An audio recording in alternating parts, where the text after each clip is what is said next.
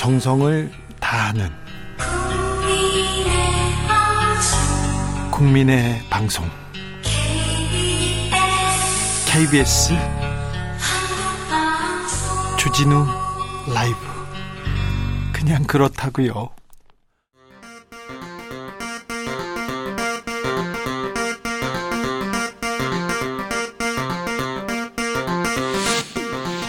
주진우 라이브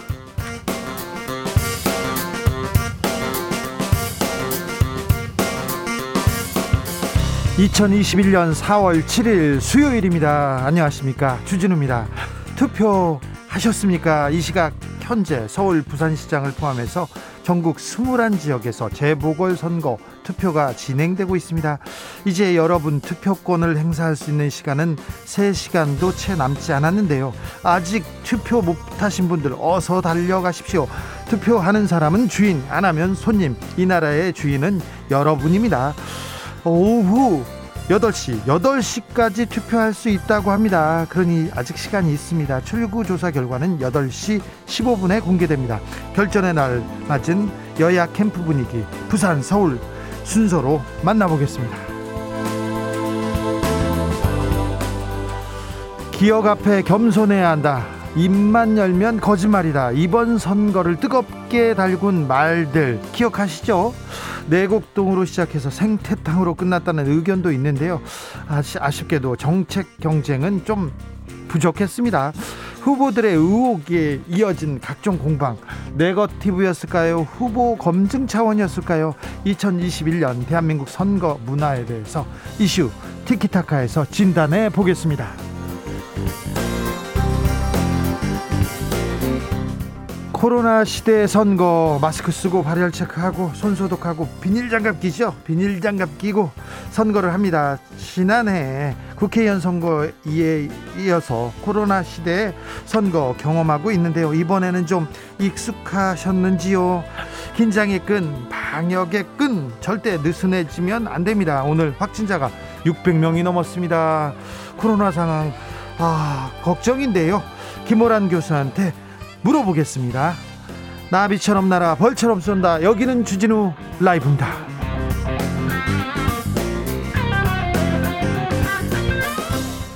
오늘도 자중차에 겸손하고 진정성 있게 여러분과 함께 하겠습니다. 내 삶을 바꾸는 선택. 2021년 재보궐 선거. 아, 투표하셨습니까? 아, 지금 투표율이 5시 현재 48.4%입니다. 서울은 49.7%고요. 부산은 44.6%입니다. 전국적으로 투표율이 얼마나 될지 아, 좀 궁금합니다. 음, 오늘 최종 투표율 얼마로 예상하십니까? 지금부터 저희가 아, 도전 한번 해보겠습니다. 재보궐선거 최종 투표율 맞히기. 소수점까지 정확하게 좀 맞춰 주십시오. 그러면은요, 저희 주진우 라이브에서 방송 끝나고 문자 콩으로 보내주시면 저희가 패밀리 사이즈 아이스크림 교환권 보내드리겠습니다. 온 가족이 즐길 수 있는 자 투표율 한번 맞춰보자고요. 소수점까지요. 주진우 라이브 365 프로젝트도 진행하고 있습니다. 365일 아, 주진우 라이브와 함께 애청자분 365분께 탄산소 드리고 있다는 것도 다시 한번 말씀드립니다. 정치율 조사 그런 거 하고 상관없어요. 네. 여러분께 마구 드리고 싶어서 하는 겁니다. 자, 샵 9730 짧은 문자 50원, 긴 문자는 100원이고요. 콩으로 보내시면 무료입니다. 일로 많이 많이 보내 주십시오. 그럼 주진우 라이브 시작하겠습니다.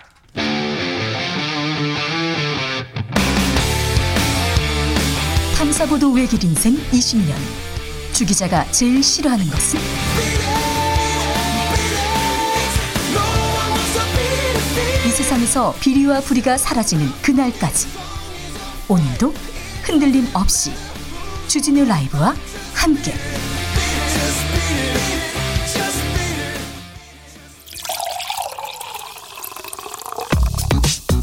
진짜 중요한 뉴스만 쭉 뽑아냈습니다. 주 라이브가 뽑은 오늘의 뉴스 주스 정상근 기자 어서 오세요. 네 안녕하십니까. 3057님 47.5%요. 이렇게 하는데 아니요. 5시 현주 현재 48.4%라니까요. 8시까지 투표하는데 1% 낮게 하시면 어떻게 해요? 조금 더 쓰십시오. 조금 더 쓰십시오. 자 많은 분들이 투표를 해서 우리의 앞날 이 삶을 내 삶을 바꾸는 선택 직접 하셨으면 합니다. 코로나 상황 심각합니다 네, 오늘 영시 기준 신규 확진자가 668명이 나왔습니다. 600명대를 넘었어요 네, 89일 만에 가장 많은 확진자가 나왔는데요. 아, 인천 연수구 어린이집 확진이 호프집, 노래방 등 다중 이용 시설로 번지면서 누적 확진자 50명을 넘겼고요. 이 수정교회 신도들이 전국 순회 모임을 가졌는데 아, 이를 고리로 한 집단 감염도 전국 10개 시도에서 현재까지 175명이나 나왔습니다. 아이고 교회 또 네, 이 부산 유흥업 소발 연쇄 감염도 이어지고 있는데요. 네. 전체적으로 300명이 육박했고요. 유흥업 소발 감염이요 네, 그렇습니다. 2주 만에 300명대까지 올라갔었고요.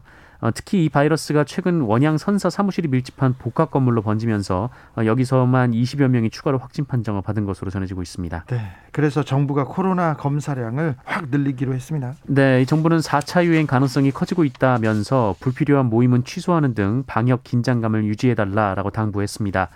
네, 정세현 국무총리는 오늘 그 앞으로는 전국의 모든 보건소에서 사회적 거리두기 단계나 증상과 관계없이 누구라도 무료로 어, 코로나19 진단 검사를 받을 수 있도록 무료 검사를 확대하겠다라고 밝혔습니다. 자가 진단 키트 도입하겠다 이런 내용도 있더라고요. 네, 이 집에서 간단하게 코로나19 검사를 해서 숨어 있는 확진자를 찾아내겠다라는 논의가 이루어지고 있습니다.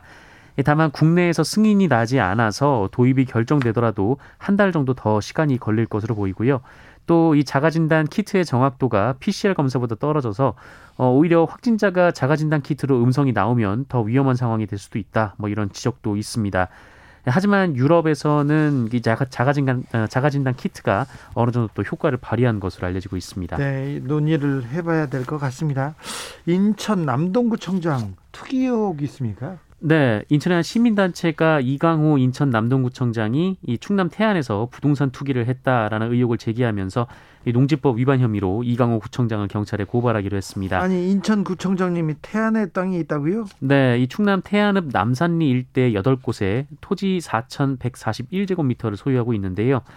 어, 18제곱미터를 제외한 나머지는 모두 농지라고 하고요. 이 현재 가격은 1억 1,426만 원 정도로 조사가 됐습니다. 최근에 사들였습니까? 어, 2015년 말부터 2016년 초까지 해당 토지를 사들였다라고 하고요. 어, 당시 이강호 구청장이 인천시 의원이었고 이 교육위원으로 활동하던 A 씨와 함께 그 공동으로 매입한 것으로 전해지고 있습니다. 아, 인천의 시민단체는 이강호 구청장이 도로 확장 등 개발 호재를 노리고 해당 토지를 구입한 것으로 보이며 5년 넘게 농지법을 위반했다 이렇게 주장하고 있는데요. 네. 예, 반면에 이강호 구청장은 이, 이 해당 토지는 노년에 농사를 짓고 살 생각으로 공동 매입한 것이고 매입 후에 여러 작물을 키웠지만 구청장 취임 뒤에 시간이 여의치 않아서 경작 활동을 쉰 것이다라고 해명했습니다. 상황이 어떻게 되는지 지켜보겠습니다. 그리고 수사가 진행되면 저희가 또 전해드리겠습니다. 어제는 투기 의혹과 관련해서 청와대 압수수색도 했어요. 경호처 직원 때문에 그렇죠? 네, 이 경찰이 어제 청와대 경호처 오모 과장의 투기 의혹과 관련해서 청와대를 압수수색했습니다. 아, 오모 과장은 지난 2017년 9월 3기 신도시가 들어설 광명 노은사동 땅을 가족과 함께 샀는데요. 네, 경찰은 LH 직원인 오모 과장의 형이 개발 정보를 알려줬을 가능성도 수사하기 위해서 LH 본사도 어제 함께 압수수색을 했었습니다. 예, 앞서 청와대는 행정관 이하 모든 직원과 이 가족의 토지 거래 내역을 조사한 결과 이 그때 네, 맞습니다. 그때 오모 과장의 토지 매입 경위를 좀 이상하게 보고 경찰에 수사를 의뢰한 바 있습니다. 아, 현재 대기 발령 상태이고요. 네. 이 오모 과장은 퇴직 후에 부모님을 부양하기 위해 가족과 공동 명의로 땅을 산 것이다라고 해명했습니다. 네. 아, 경찰은 네 조만간 소환할 걸 예정입니다. 최근에 공시지가 관련해서 경제신문 보수신문들이 계속해서 조금 아, 불안함 불안한 기사가 좀 나옵니다. 세금이 오른다 이렇게도 나오는데 제주도와 서초구에서 공시지가 선정 잘못됐다.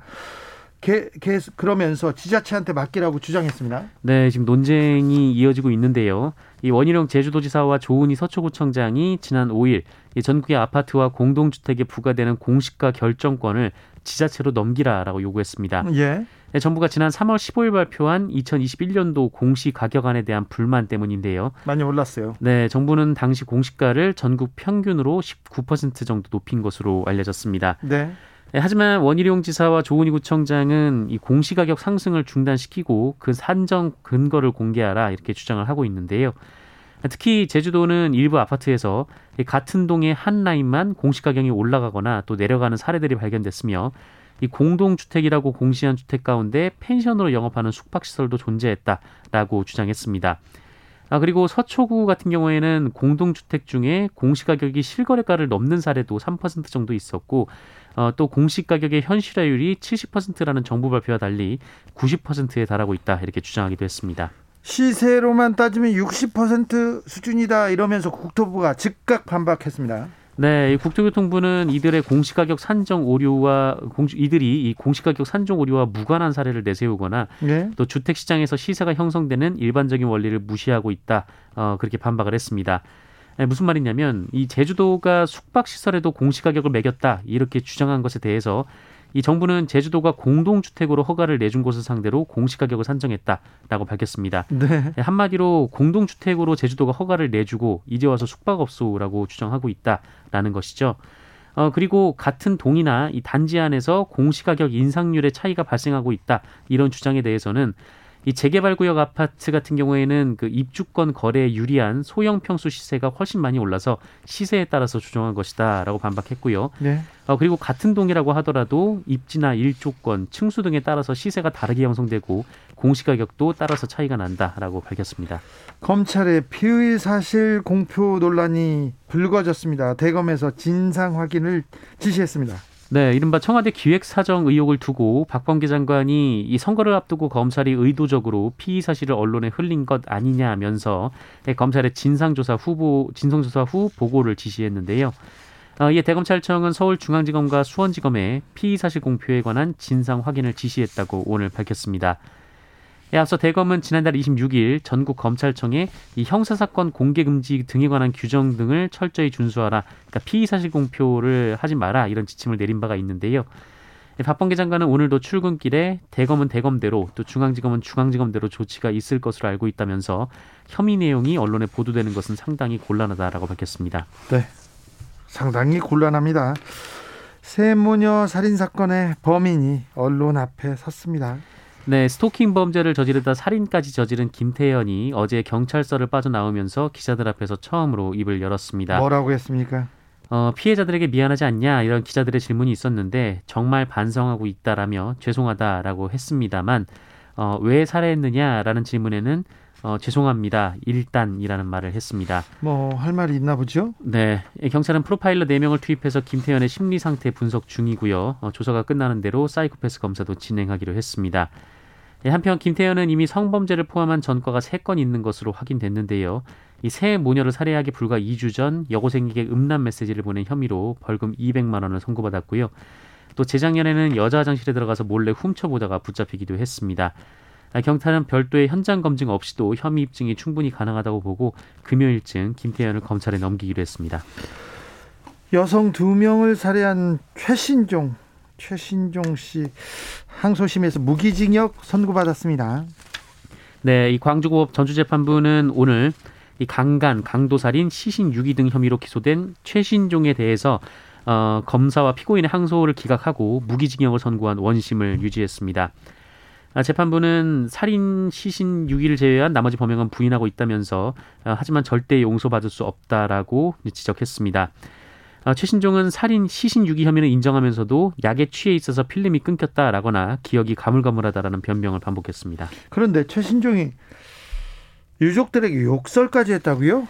네, 피해자들 유족이 재판부 선고 직후 방청석을 박차고 일어나서 이 최신종을 향해서 항의를 했는데 어, 최신종이 교도관들의 손에 이끌려 법정에 나서면서 유족들을 힐끔 쳐다본 뒤에 욕설을 내뱉었다라는 보도가 나왔습니다. 아, 교도관들은 서둘러 최신종을 끌고 법정 밖으로 나갔다라고 합니다. 예, 한편 재판부는 선고가 끝난 후 입법부를 향해서 어, 가석방 없는 종신형 형태의 무기징역 제도를 조속히 입법해서 사형제가 폐지된 국가로 분류된 대한민국에서 국민들을 안전하게 지켜달라 이런 요청을 하기도 했습니다. 제주도에서 큰 교통사고가 났어요. 네, 어제 오후 6시쯤 벌어진 사고였는데요. 어, 제주대학교 입구 사거리에서 시내버스 2대, 그리고 4.5톤 트럭 1대, 1톤 트럭 1대 등총 4대가 부딪힌 사고가 발생했습니다. 이 버스 두 대에 각각 30여 명씩 60여 명의 손님들이 타고 있었던 것으로 알려졌고요.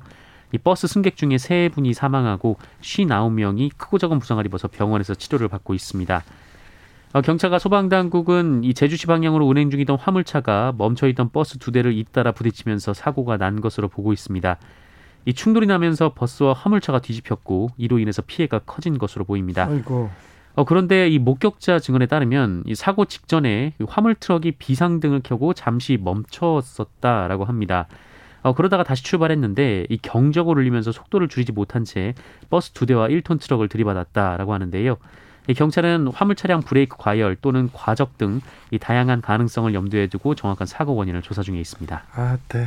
아무튼 빨리 아, 세 명이나 숨졌어요. 큰 사고가 났습니다. 오늘도 감사했습니다. 주스 정상근 기자 함께했습니다. 고맙습니다. 5476님께서 저는 퇴근하고 투표하려는데요. 시간이 아슬아슬할 것 같아요. 8시까지만 줄 서면 찍을 수 있겠죠? 저는 투표율 55.5% 예상해 봅니다. 8시까지 투표장에 도착해서 줄 서면 투표 가능합니다. 대기줄이 있다가 8시 넘으면 번호표를 줍니다. 그래서 투표 가능하니까 어, 빨리 달려가십시오. 2173님께서는 56.4% 제가 자가격리자인데요. 투표 못할까 걱정했는데 어제 오후에 투표소에서 금일 17시 55분에 투표소에 오면 투표 가능하다고 연락이 와서 주권자 의무를 다할 수 있게 돼서 다행입니다. 아, 네. 다 중앙선관위에서 생각이 있군요. 그래서 어, 격리자들은 그때 시간을 맞춰서 주는군요. 3941님께서는 달리는 시사평론가로서 전국 투표율은 51.8%입니다.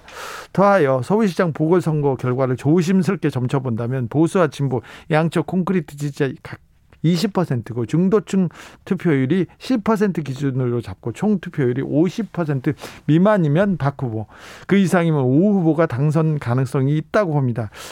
네, 제 예상이 맞을 맞을까요? 얘기합니다. 뭐 뭐. 어, 나름 예리하셨습니다. 나름 예리하셨습니다. 달리는 시사평론가님. 네. 아, 네. 인정해 드리겠습니다. 교통정보센터로 다녀오겠습니다. 공인혜 씨. 주진우 라이브.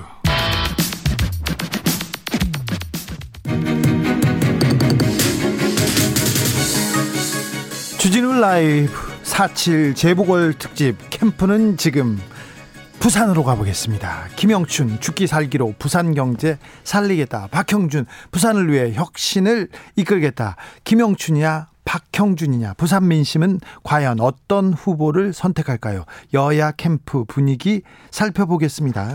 김영춘 부산시장 후보 캠프의 총괄 선대 본부장 전재수 더불어민주당 의원 안녕하세요. 네, 전재수입니다. 아이고 선거 치르라고 목이 쉬셨네요.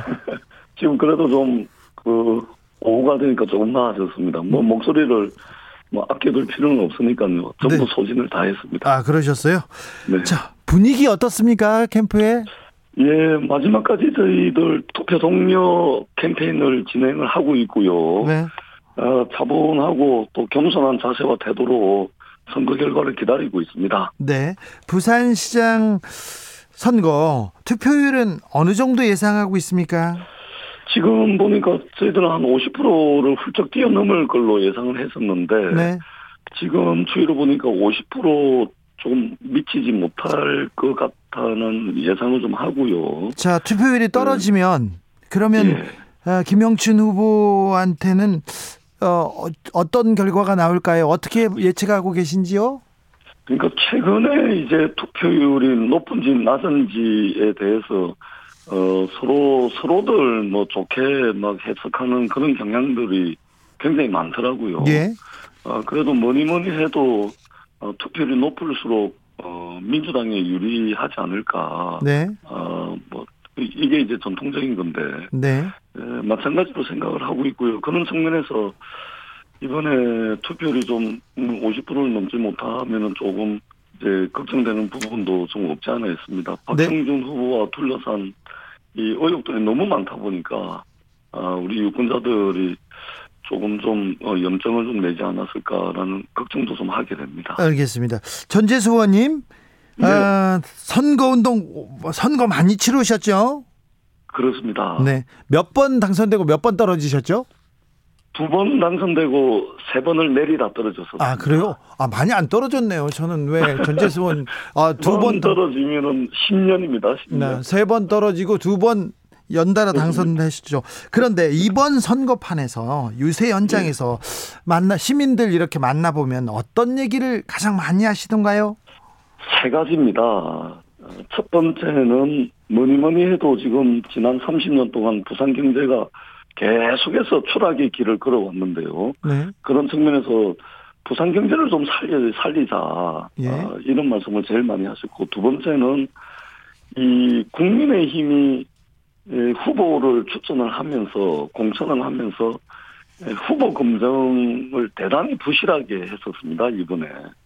그래서 최근에 예, 국민의힘 내부 경선 당시에 이현주 의원이 네. 이현주 경선 후보가 박형준 후보를 향해서 했던 이야기들이 정말 옳았구나. 예. 라는 이야기를 부산 시민들이 많이 합니다. 박형준 후보와 관련된 의혹들에 대해서 좀 이것은 선거 끝나더라도 밝혀야 되는 거 아니냐 이런 네. 말씀들을 많이 하셨고요. 예. 그리고 세 번째로 어, 민주당의 성찰, 그렇죠. 반성 이것을 이제 에, 요구를 어, 하는 시민들이 보- 꽤 그렇죠. 있었습니다. 선대 본부장으로 더욕 많이 먹으셨죠? 그렇습니다. 예. 네. 아, 그럼 뭐라고 하셨어요? 아, 저희들 사실은 이제 그 누구보다도 공정과 정의를 앞세웠는데 네. 과연 우리 스스로에게 공정과 정의라는 가치와 잣대를 우리 스스로에게도 엄격하게 적용했는지 네. 이 부분에 대한 성찰 또 반성 어, 되돌아보기 예. 꼭 필요하다고 생각을 합니다. 저희들 이번 선거를 통해서 어, 민주당에 대해서 어, 이러한 민심들 저희들이 겸허하게 받아들여서 어, 당내 혁신을 어, 힘있게 좀 어, 추진을 해야 되겠다는 어, 생각을 많이 하게 됐습니다. 아, 전재수 의원님은 선거 치르면서 치르면서 이렇게 힘들다 뭐 어렵다는 얘기는 안 하시는 분인데 안 하셨는데 못 들어봤는데 오, 이번에는 힘드셨군요. 뭐가 가장 힘드셨어요? 저는 이제 선거를 하도 많이 떨어져 보고 해서 웬만해서는 힘들다는 이야기를 하지 않는데 아, 그러니까요. 예, 예. 이번 선거는 좀, 어, 굉장히 힘들었습니다. 왜 음. 그러냐면은, 어, 기존에 이제 광범위하게 이제 깔려져 있던 공정과 정의에 대한 문제, 또 부동산 아, 정책에 대한 문제, 이것들에다가 어, 결정적으로 이제 LH 부동산 투기 문제가 터져버린 거거든요. 예. 근데 사실은 LH는 이명박 정권 때 2008년도에 한국토지공사하고 한국주택공사가 통폐합을 하면서 공용 공기업으로 탄생을 했는데 네. 사실은 이 그 투기 이 부동산 투기 이것이 2008년 이후부터 계속 있어 왔다라고 예, 예. 보는 게 상식적이잖아요. 네, 네. 예, 그래서 그럼에도 불구하고 문재인 정부 하에서 이것이 여러 가지 이제 에, 에, 정부 또는 여당에 대한 불신들이 이것과 이제 결합이 되면서. 예. 어 민심이 이제 굉장히 이제 에, 이 이반이 많이 되고 그런 상황에서 저희들이 예. 부산이 미래와 관련된 정책 여러 가지 것들 이야기를 했는데 아, 시민들이 잘 어, 반응을 안 해줘서 예, 잘 해주시지 않더라고 그래서 그래서 힘들었네요. 저희들 마음은 그렇지 않은데 네. 에, 참 이제 안타까 안타까웠던 순간들이 꽤 있었습니다. 알겠습니다. 고생 많으셨어요. 내일부터는 좀 쉬셔야 될 텐데. 네. 내일부터는 뭐 하세요? 어, 오늘 선거 결과가 나오면 네. 선거 결과와 상관없이 에, 이 선거라는 공간은 민심이 표출되는 공간이거든요. 네. 그 민심들을 저희들이 잘 정리를 해서 네. 당 내에 반영을 하고 또 국정 운영에도 반영을 할 수 있도록 네. 어, 이러한 작업들을 저희들이 좀 지혜를 모으고 머리를 맞대야 되는 어, 그런 일들을 할 계획입니다. 알겠습니다. 고생 많으셨습니다. 스튜디오로 한번 모시겠습니다. 네, 고맙습니다. 지금까지 김영춘 부산시장 후보 캠프의 총괄 선대본부장 전재수 더불어민주당 의원이었습니다. 아, 이번에는 국민의힘 쪽으로 가볼까요? 김소정 국민의힘 박형준 부산시장 후보 공동 대변인 만나보겠습니다. 안녕하세요. 네, 안녕하세요. 분위기 어떠세요? 목소리가 좋으십니다. 네. 아, 앞선 그 언론사 여론조사 지지율이 높, 싶은 것이 네. 저희 캠프에서 우리가 잘해서가 아니고 네. 앞으로 잘하라는 그런 의미라는 그런 말이 많이 나오고 있고요. 네. 그래서 그런지 캠프 자체는 상당히 차분한 분위기고 그리고 좀 덤덤하게 결과를 좀 받아들이자 뭐 이런 분위기입니다. 아, 최종 투표율 어느 정도 예상하고 계세요? 지금 4시 기준으로 해서 네. 그 중앙선관위가 집계한 통계에 따르면 그 사전 투표율까지 해서 그 42%를 지금 넘어서고 있는데 네. 지금 그 오후 오늘 투표가 오후 8시까지 이뤄지는 만큼 그 퇴근하는 직장인이 얼마나 참여할지에 따라서 최종 투표율이 좀 달라질 수 있다라고 보여지고요. 투표율과 당락 그 선거 당락에 대해서는 어떻게 연관직 기존 예, 기존 여론조사 결과에 비춰서 좀 네. 낙관적이다 이 정도만 좀 전망을 하고 있습니다. 지금 대변인 목소리가 낙관적이어 보입니다. 자, 제 목소리는 항상 밝습니다. 아 그렇습니까? 네. 네. 선거 기간 동안 네. 아, 시민들 만났을 때 네. 어떤 소리를 가장 많이 하던가요? 시민들께서 상당히 화가 좀 많이 나 계신 상황이고요. 화났어요. 가장 네. 가장 뜨거웠던 목소리는 정권을 심판해야 된다 우리가 네. 이런 목소리 그리고 부산을 좀 살려야 한다. 네. 라는 목소리고요. 그리고 좀 제가 좀 특이했던 거는 저희 캠프 전반적으로 많이 느꼈던 건데 2030 청년들이 유세 현장으로 자발적으로 정말 많이 나오셨다는 게 정말 좀 상당히 놀라웠습니다. 그 예. 전폭적인 지지를 보내주셨다는 거. 네. 이걸 보니까 그 2030 청년 분들이 지금 문재인 정부와 민주당의 어떤 공정의 가치를 이제 배신한 것에 대해서 아주 큰 분노를 느끼고 네. 직접 자발적으로 이렇게 나오신 거다라고 이제 저희가 판단을 해서 예. 저희 국민의힘이 이런 현실에서 그 청년 중심 중심의 어떤 당으로 반드시 혁신하겠다 뭐 그런 의지까지 좀 다, 다지고 있는 상황입니다. 자, 이번 부산시장 선거판을 정리해 본다면 한마디로 어떻게 표현하시겠습니까? 예, 이번 선거는 그 보궐선거를 일으킨 책임 있는 그 민주당이 당헌 당규를 바꾸면서까지 후보를 내, 냈던 선거이기도 하고, 그리고 무능하고 거짓을 일삼는 그런 정부, 그리고 부동산 정책 실패로 투기만 양산한 정부, 그 문재인 정부 4년을 심판하는 선거입니다. 네. 그런데도 불구하고 민주당이 정권 심판, 민주당 심판이 두려워서 시종일관 그 후보 검증을 명분으로 상대 진영을 향해서 각종 의혹을 쏟아붓는 바람에 정말 최악의 네거티브 선거다라는 지적이 나오고 있고요. 네. 다시는 이와 같은 선거 문화가 이런 네거티브 선거가 다시는 좀 반복되면 안 되겠다. 뭐 그런 예, 생각은 좀 들고 있습니다. 네, 검증은 해야 되는데 너무 네거티브로 흘렀다 이런 얘기로 받아들이겠습니다. 자, 대변인님 내일부터는 뭐 하세요? 저는 변호사를 하고 있기 때문에 네. 예 여전히 생업으로? 제 역할 생업에 예 집중을 해야 되죠. 아 네. 그렇습니까? 네. 지금까지 김소정 국민의힘 박형준 부산시장 후보 공동 대변인이었습니다. 말씀 감사합니다. 감사합니다. 나비처럼 날아 벌처럼 쏜다. 주진우 라이브.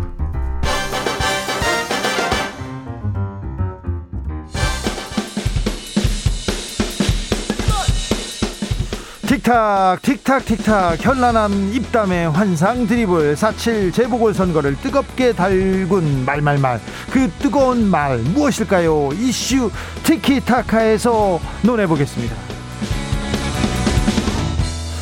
자 이번 선거 정말 뜨거웠습니다 선거를 마무리하면서 더 뜨겁게 이야기 나눠봅니다 청코너 최진봉 성공회대 교수님 안녕하십니까 최진봉입니다. 홍코너 김병민 국민의힘 비대위원 네, 반갑습니다. 어 몸은 좀 어떠세요? 아, 예, 많이 좋아졌습니다. 네. 표정도 좋아요? 표정이 너무 네. 좋은 것 같은데요. 네. 자, 투표율이 어느 정도 나올까요? 투표율은 당락에 어떤 영향을 미칠까요? 김병민 의원님? 애당초는 보궐선거기 때문에 사실 오늘이 휴일이 아니지 않습니까? 그래서 투표율이 좀 낮게 나오게 됐을 경우 조직력이 아무래도 강한 민주당에게 유리하지 않을까 이런 걱정과 고민이 좀 있었습니다. 네. 그래서 한 50%는 적어도 넉넉히 넘겨야 되는데 했는데 5시 기준으로 큰50% 가까이 왔거든요. 네. 그러니까 아마 8시까지 가게 되면 투표율이 높을 것 같은데 애당초에 생각했던 것이 좀 기우가 아닐까라는 생각이 드는 게 민주당을 지지하는 분들이 투표장에 얼만큼 갔을까라는 생각이 좀 드는 지점이 있습니다.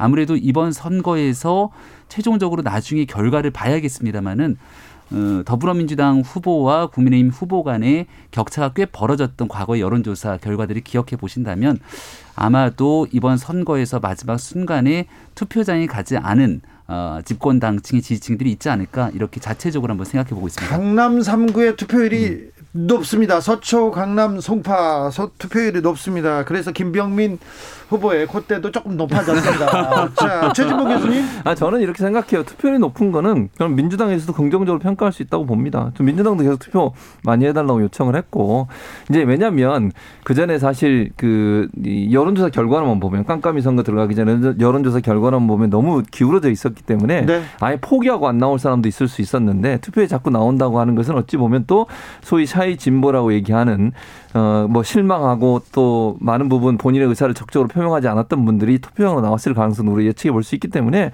투표율이 높은 것이 반드시 어느 한 정당이 유리하다 이렇게 분석할 수는 없다고 봅니다. 짧게 묻겠습니다. 박빙입니까? 아니면 압도적 승리가 날까요?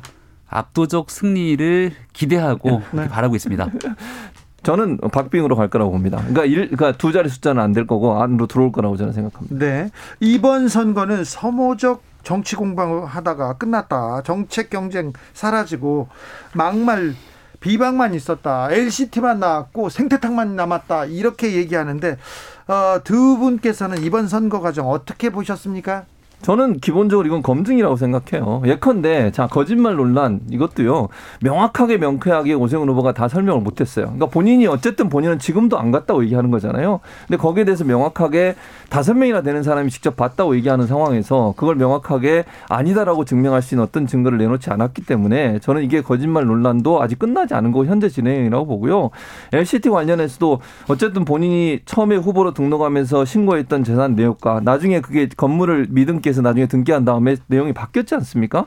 그런 부분에 LCT 문제도 실제적으로 여러 가지 의혹에 대해서 명확한 명쾌한 해답을 내놓지 못한 상태예요. 그리고 최근에 이제 선거 막판에 와서는 이영복 회장이 뭐 이건 한 사람의 주장이긴 합니다. 뭐 이영복 회장이 그걸 일부러 갖고 있다가 로비용으로 준 게 아니냐 이런 증언까지 나온 상태고 또 그 어, 예전에 선거에 총선에 2012년 총선이었나요? 그 당시에 어, 여성을 어, 돈으로 일단 주고 어, 허위 어, 어떤 성추행 관련된 진술을. 하도록 예, 네. 그런 얘기까지 나오고 있는 상황이기 때문에 제가 볼 때는 이거는 검증이다. 그리고 검증이 다 끝난 것도 저는 아니라고 봐요. 선거가 이제 다 오늘 마지막이기 때문에 더 이상 이게 진행이 안 될지 모르겠습니다만 이제 고소 고발한 문제 가지고 지속적으로 수사가 이루어질 걸로 보여집니다. 여유로운 김병민 의원님. 아니 아닙니다. 이번 선거를 기점으로 좀 선거가 만약 끝나고 나면 많은 것들을 고민해 보는 선거가 됐으면 좋겠다는 생각이 듭니다. 철질한 영화 대사지만 멋이 중한디라고 하는 그 영화 대사를 사실 더불어민주당이 좀 깊이 고민할 필요가 있는데요. 만약 검증이 필요하고 거기에 대해서 끊임없이 국민들이 원하는 관점으로 선거를 이끌어갔다면 국민들의 민심이나 마음이 많이 변해야겠죠. 선거 결과도 그렇게 나와야 될 것이고요. 근데 저희가 네. 지금 생각하고 있는 기준으로는 아마 선거 결과가 그렇게 나올 거라고 생각하지는 않습니다. 오죽하면 한때 같이 어, 같은 방향을 바라봤던 진보정당 정의당마저도 생태탕만 기억나고 아무 비전도 못 내놓은 이런 선거에 대한 비판들을 하게 됩니다. 어, 국민들이 굉장히 답답해하고 묻고 있죠. 이번 선거는 누가 뭐래도 LH 사태로 촉발된 부동산 민심이 국민들의 마음을 멍들게 만들었기 때문에 그래서 새롭게 서울시장이 되는 사람은 부동산 문제를 어떻게 풀 것인가. 특히 집권당은 지난 4년 기간 동안 부동산 문제에서 참담한 정책 실패를 겪어왔기 때문에 더더군다나 후보에 나간 사람들이 이러한 내용에 대한 새로운 비전을 내줘야 되는데 그러한 비전에 대한 내용들이 아주 잘, 짧게 들어가고 나머지는 온통 후보가 네거티브 공방으로 흐르게 됐기 때문에 멋이 중 한지를 제대로 파악하지 못했던 선거였다고 생각합니다. 교수님. 네, 네거티브라고 저는 생각하지 않고요. 지금 왜 이렇게 됐냐면 기본적으로 정권 심판론이라는 프레임이 먹혔기 때문에 그런 거예요. 그러니까 저는 국민의힘이 반사 이익을 누리고 있다고 생각해요. 이게 국민의힘의 그러면 두 후보가 정말 깨끗하고 또 시민들이 정말 좋아해서 그분들을 찍느냐 저는 그렇게 생각하지 않아요. 절대로. 왜냐하면 정권 심판은 LH 사태 아까 얘기하셨는데 LH 사태 이후에 사실 국민들이 실망이 크잖아요. 또 현 정부의 180석이나 되는 여권에 그런 의석을 몰아줬음에도 불구하고 국민들이 원하는 만큼의 성과를 못 낸 부분에 대한 질책이라고 저는 봐요. 그것이 결국은 정권 심판론을 주장한 국민의힘의 그 어떤 프레임에 먹히게 된 거고 그 결과로 지금의 결과가 났다고 보기 때문에 이게 오세훈 후보와 박영준 후보가 정말 뛰어난 사람이고 또 도덕적으로 흠결이 없어서 그래서 지지했다고 저는 절대 보지 않습니다. 그렇기 때문에 이 문제는 앞으로도 계속 될 거라고 저는 보고요. 이제 문제는 어떤 경우가 나오든 민주당 입장에서는 새로운 변화가 반드시 필요해요. 이런 국민의 어떤 실망감을 줬던 부분들 또 지지층으로부터 돌아섰다고 하는 부분은 본인들의 실수 때문에 그런 경우가 나온 거니까 이거는 제가 볼 때 국민의힘도 이게 뭐 국민의힘이 잘해서 또는 뭐 후보들이 정말 뛰어나서라고 하는 개념은 아니라고 보고 국민의힘도 마찬가지예요. 뭐 네거티브라 공격을 하시는데 국민의힘도 정권 심판론 하나 가지고 지금까지 여기까지 온 거예요. 예를 들면 두 후보가 정말 뛰어난 공약을 내놓거나 능력이 뛰어나거나 이래가지고 저는 왔다고 보지 않거든요. 그러니까 결국은 정책 어 검증이 아, 정책적인 어떤 대결이 실패했다고 하는 것은 양측 다의 책임이라고 저는 봐요. 어, 네, 그런 측면이 있습니다. 김병민 위원이 후보로 나왔으면 음. 아마 정 책이나 아무튼 그렇죠. 정권 심판 바람이 좀 더. 불었겠죠. 그런데 그런데 어 공교롭게 국민의힘 두 분께서 특혜나 뭐 특혜 의혹이 있어서 이 부분에 대해서 검증 네거티브가 좀 더 커지기도 한 것 같은데요. 아 이번 선거 선거에서 조금 아쉬운 측면이 있죠. 좀 그러니까 선거에서 일단 첫 번째로 아쉬운 거는 네거티브 공방에 대한 얘기 한마디만 좀 덧붙이면 우리 선거가 꼭 바뀌어야 되는 지점 한 방을 노린다는 겁니다. 한 방. 한 방. 여론조사가 굉장히 벌어지고 있고 이 선거는 사실 민주당이 이기기가 쉽지가 않은 선거죠. 네. 왜이 선거가 치러지게 됐는지에 대한 근본적인 원인과 네. 그리고 두 번째로 아까 정권 심판 프레임이라고 얘기를 했는데 정권 심판은 프레임이 아니에요. 심판은 선거의 본질입니다. 국민이 권력을 위임했고 그 위임된 권력이 국민께 약속을 했는데 그 약속을 지키지 못했다면 다음 선거에서 표를 심판하는 게 선거의 본질이거든요. 그 본질의 심판성 성격이 치러지게 되는 선거였습니다. 그럼 이것을 피해가기 위해서라면 더불어민주당 입장에서는 이번에 국민께 약속했던 것처럼 후보를 내지 않고 새로운 시민 후보가 나타나든지 누군가 문재인 정부와는 다른 방식으로서 새로운 비전을 보여주면 되는 선거였거든요. 이걸 피해가지 못했다라는 생각이 드는 것이고 두 번째로 이제 아쉬운 점은 저희가 그동안 굉장히 많은 기간 노력했던 점들이 있습니다. 그리고 단일화를 거치면서도 안철수 후보의 좋은 정책들이 있었고 우리 경선 과정을 거치면서 서초 구청장하고 있는 조은희 청장이 서울시 비전에 대한 좋은 정책들이 많았어요. 네. 충분히 풀어내면서 같이 정책 공방을 거듭할 수 있었을 텐데 토론을 지켜보신 분들 다 아실 거잖아요. 기승전 내곡동으로 어, 끌고 갔던 많은 부분들이 시민들 보시기에도 안타까웠던 것 같아서 이 자리에 빌어 송구하고 죄송하다는 사과 말씀드립니다. 그러니까 교수님 김병민 의원이 막 이제 가르치기까지 하는데 이거 프레임이 이거 혼내야겠네요. 네, 프레임이에요, 프레임. 프레임이 아니니까 그러니까 김병민 의원의 말이 틀린다, 다, 저, 틀렸다고 얘기하는 게 아니라 정권 심판 당연히 하는 거죠. 근데 그 정권 심판론을 이용해서 선거에 활용한 거예요. 그러니까 국민들이 정권 심판하죠, 당연히. 그걸 제가 부인하는 게 아니고 정권 심판을 하는 건 맞는데 그걸 프레임, 어, 그 프레임을 적극 활용했다고 얘기를 하는 거예요. 그러니까 국민의힘 입장에서는 예를 들어서 그걸 활용 안 하고도 예컨대 본인들의 자력으로 충분히 가능하다면 그거 얘기 안 했겠죠. 지금도 보세요. 선거 기간 내내 정권 심판을 얘기했어요. 문재인 정부 아니 서울시장, 부산시장을 뽑는데 계속 문재인 정부 심판이에요. 모든 얘기가 기승전 문재인 정부 심판 그렇게 왔잖아요. 그러니까 결국은 정권 심판론이라고 하는 것을 사실 지방자치단체장을 뽑는데 그게 그렇게 중요한 이슈였냐 하는 부분에서 저는 논란이 충분히 될 수 있다고 생각해요. 만약에 지금 국민의힘이 뭐 지금 얘기하는 것처럼 정책 대결을 하고 시장으로서의 자질을 평가한다고 하면 정권 심판론을 강조할 게 아니라 그것도 뭐 주- 중요하니까 얘기할 수 있겠지만 자질이라든지 아니면 도덕성이라든지 이런 부분을 얘기했어야죠. 근데 그게 아니라 국민의힘은 계속 보면 지금 다 돌려보세요. 계속 정권 심판만 얘기하고 나와서 얘기하신 분들 거의 100% 정권 심판 문재인 정부 잘못했다 이것만 얘기하고 있잖아요. 근데 그걸 이용 안 했다고 얘기하면 저는 말이 안 된다고 생각하고 그게 저는 먹힌 거예요, 사실. 그 지금의 상황이 판 자체가 그렇게 돼 있었기 때문에 그 좀 불가피한 면이 민주당 입장에서 불가피한 면이 있었다는 아직 없었다는 선거가 거죠. 다안 끝났습니다. 네. 음, 아, 그렇지. 결과는 모르는 거죠, 물론. 음. 네. 시- 어, 코로나 시대 선거 네. 아무래도 TV 토론이 중요했는데 자 오세훈 박영선 박영선 오세훈 각 당에서 가장 토론을 잘한다는 분들이 나왔어요 말을 잘한다는 분들이 아 이번 선거에서의 TV 토론 어떻게 보셨는지요 김병민 의원님 박영선 후보가 갖고 있는 장점을 충분히 살릴 수 있었을 텐데 많은 부분들을 아까 얘기했던 한 방에 집중하다 보니까 본인이 장점을 잘 못 살렸습니다. 그리고 얘기들을 가지고 좀 깊게 들어가서 충분히 공방들이 이루어져야 되는데 첫 번째 토론 지나고 두 번째 토론에서 오세훈 후보가 팩트 체크해서 쭉 가져왔던 거 다 보셨잖아요. 특히 코로나19 문제를 얘기했기 때문에 지금 이 순간에는 부동산 문제도 핵심 이슈지만 코로나19 위기를 어떻게 극복할지에 대한 서울시장 후보의 비전이 중요합니다. 그러려면 당연히 백신 접종을 통한 집단 면역 형성 얘기가 나올 것이고 문재인 정부가 지금 현재 하고 있는 백신 접종이 잘 되고 있는가에 대한 질문이 있었는데 여기에 대해서 박영선 후보가 제대로 된 답을 하지 못했죠. 그리고 그 답이 오히려 엉뚱한 과거 뉴스를 끄집어다가 얘기를 하는 그런 상황이 벌어지기도 했고 그래서 이번 토론을 지켜보면서 아마도 아무리 달변이고 말을 잘하고 하는 내용들보다는 진짜 진정성 있게 지금의 위기에서 서민들과 국민들에게 공감하고 있는 후보가 누구인가 이런 것들을 좀 고민하게 되는 측면들이 있었을 텐데 아마 토론회를 지켜보셨던 분들 입장에서는 적어도 두 후보 간의 비교 우위들을 선택할 수 있었을 거라고 저는 봅니다. 교수님.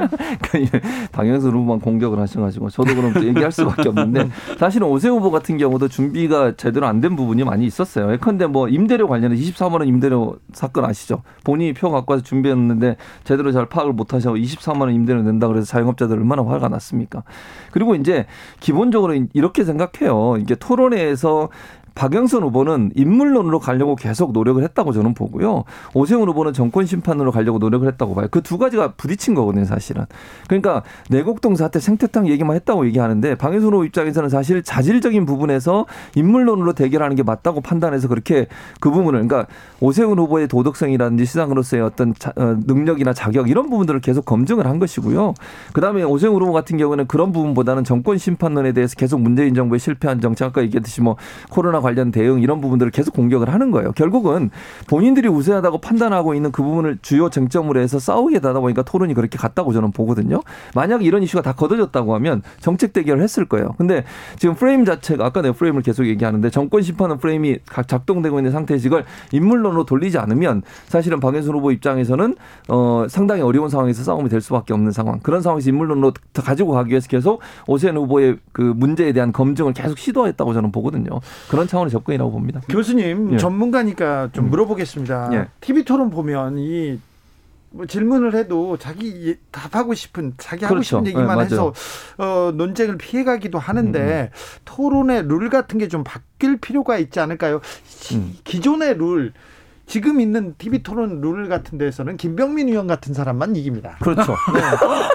딴 얘기 막 네, 자기 주장 뭐 아니 어떻게도 공식도 있고 잘하니까요. 말을 잘하니까. 자 교수님. 그래서 저는 지금 맞아요. 그 토론 문제도 사실은 저는 예 세 가지 세 번 토론을 했잖아요. 네. 그래서 두 분이 하는 거는 세 번 토론했는데 첫 번째 토론이 그래도 가장 박진감 있고 사람들이 볼 때도 아 좀 제대로 했구나라는 느낌을 받았는데 나중에는 룰이 너무 귀찮 어, 귀찮다는 표현을 쓰면 안 되죠. 네, 복잡해서 그러니까. 복잡해서 네. 사실은 충분히 토론하고 충분히 뭐 질문할 수 있는 시간들이 없었어요. 그러다 보니까 사실은 이제 시청자들이나 아니면 시민 입장에서 볼 때는 제대로 된 검증, 그러니까 후보자 두 분에 대해서 그런 기회가 저는 없, 없어졌다고 보니까 조금 더 자유롭게 토론할 수 있는 기회를 주고 그다음에 경청할 수 있는 기회를 줬으면 좋겠어요. 예컨대 중간에 자꾸 끼어들어서 말을 이제 끊다 보니까 제대로 설명을 다 못하게 되고 거기에 대한 반박이 안 되게 되니까 서로가 다 마찬가지라고 저는 생각이 들거든요. 그래서 그런 차원에서 본다고 하면 룰을 좀 더 박진감 있게 할 수 있도록 만들고 그다음에 한 사람의 발언이 끝날 때까지 기다리고 또 다른 발언을 하고 그다음에 서로 논쟁할 수 있는 시간을 갖는 게 좋지 않을까 하는 생각이 듭니다. 토론의 달인 김병민 의원님. 네. 세 번의 토론의 룰이 다 달랐죠. 네. 그리고 한 번은 선관위 토론이어서 또 한 명의 후보가 더 끼, 껴있기도 네. 했고. 그리고 세 번째 토론을 보면서 제가 제일 답답했던 부분 그리고 영상을 통해서 많이 보셨을 텐데 민생 현안을 갖고 얘기하는데 내곡동을 끄집어내니까 오세훈 후보가 이건 또 왜 민생이랑 연결이 되죠? 생태탕 매출 때문에 그렇습니까? 라고 얘기하면서 웃었던 장면들 아마 기억하실 겁니다. 그러니까 주제에 맞춰서 얘기하기만 하더라도 토론이 진짜 시간이 빠듯하거든요. 부동산 문제부터 해야 될 게 얼마나 많습니까? 앞으로의 토론 과정에서는 같은 룰을 가지고 주제에 한정돼서 한 세 개, 네개 정도의 여러 가지 주제들로 시민들이 충분하게 평가할 수 있도록 보여줘야 되는데 지금은 조금 중구난방의 세 번의 토론회를 거치면서 한 방을 노리는 토론회가 진행됐던 게 가장 패착이 아니었나 싶습니다.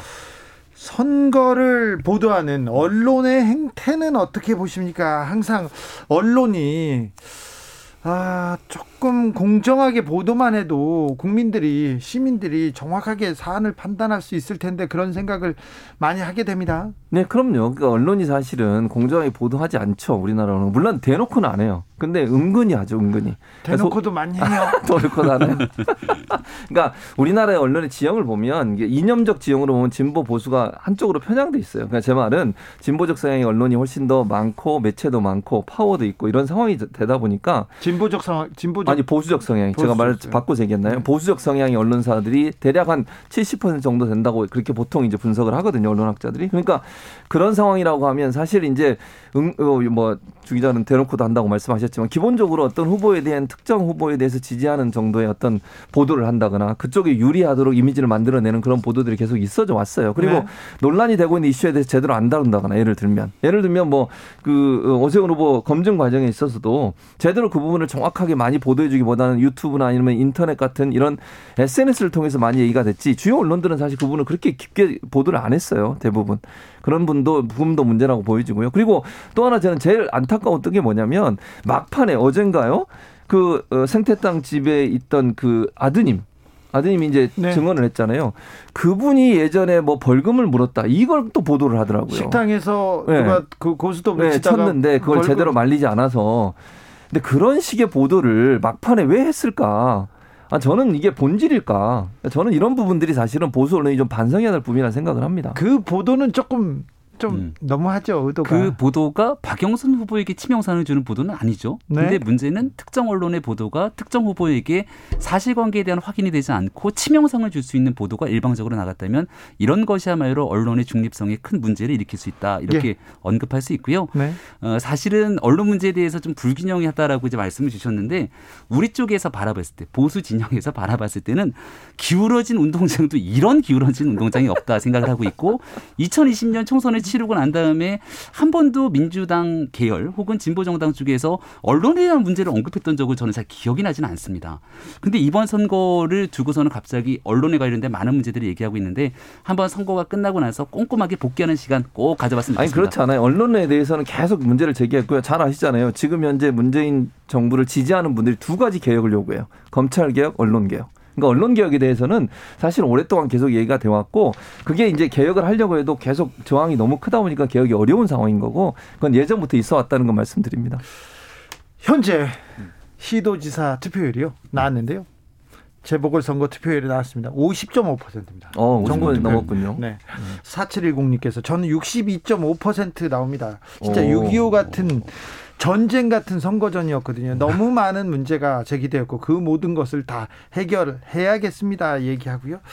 어, 6820님께서는 지금 투표가 좀 한산한 것 같으니 빨리 들어오세요. 예전 음. 총선 때보다 한산한 것 같아서 54% 정도 예상합니다. 이렇게 했는데 아, 이번 선거가 끝나면 자, 각 당은 어떤 문제에 집중해야 된다고 보십니까?